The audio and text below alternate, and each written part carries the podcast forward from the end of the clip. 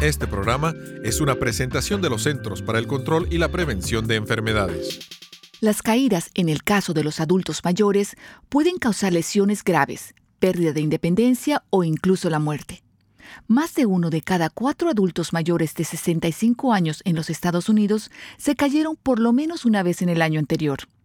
Siete millones de esas caídas causaron lesiones lo suficientemente graves que hicieron necesario recibir tratamiento médico o limitar la actividad por al menos un día. El riesgo de caerse aumenta con la edad, pero se pueden tomar medidas para prevenir las caídas. Hable abiertamente con su proveedor de atención médica acerca del riesgo de caerse incluso de los medicamentos que podrían aumentar este riesgo y acerca de formas que lo ayuden a prevenir caídas, como tomar suplementos, la vitamina D por ejemplo, y hacer ejercicio como el tai chi, el cual puede mejorar la fuerza y el equilibrio. Para obtener la información de salud más precisa, visite www.cdc.gov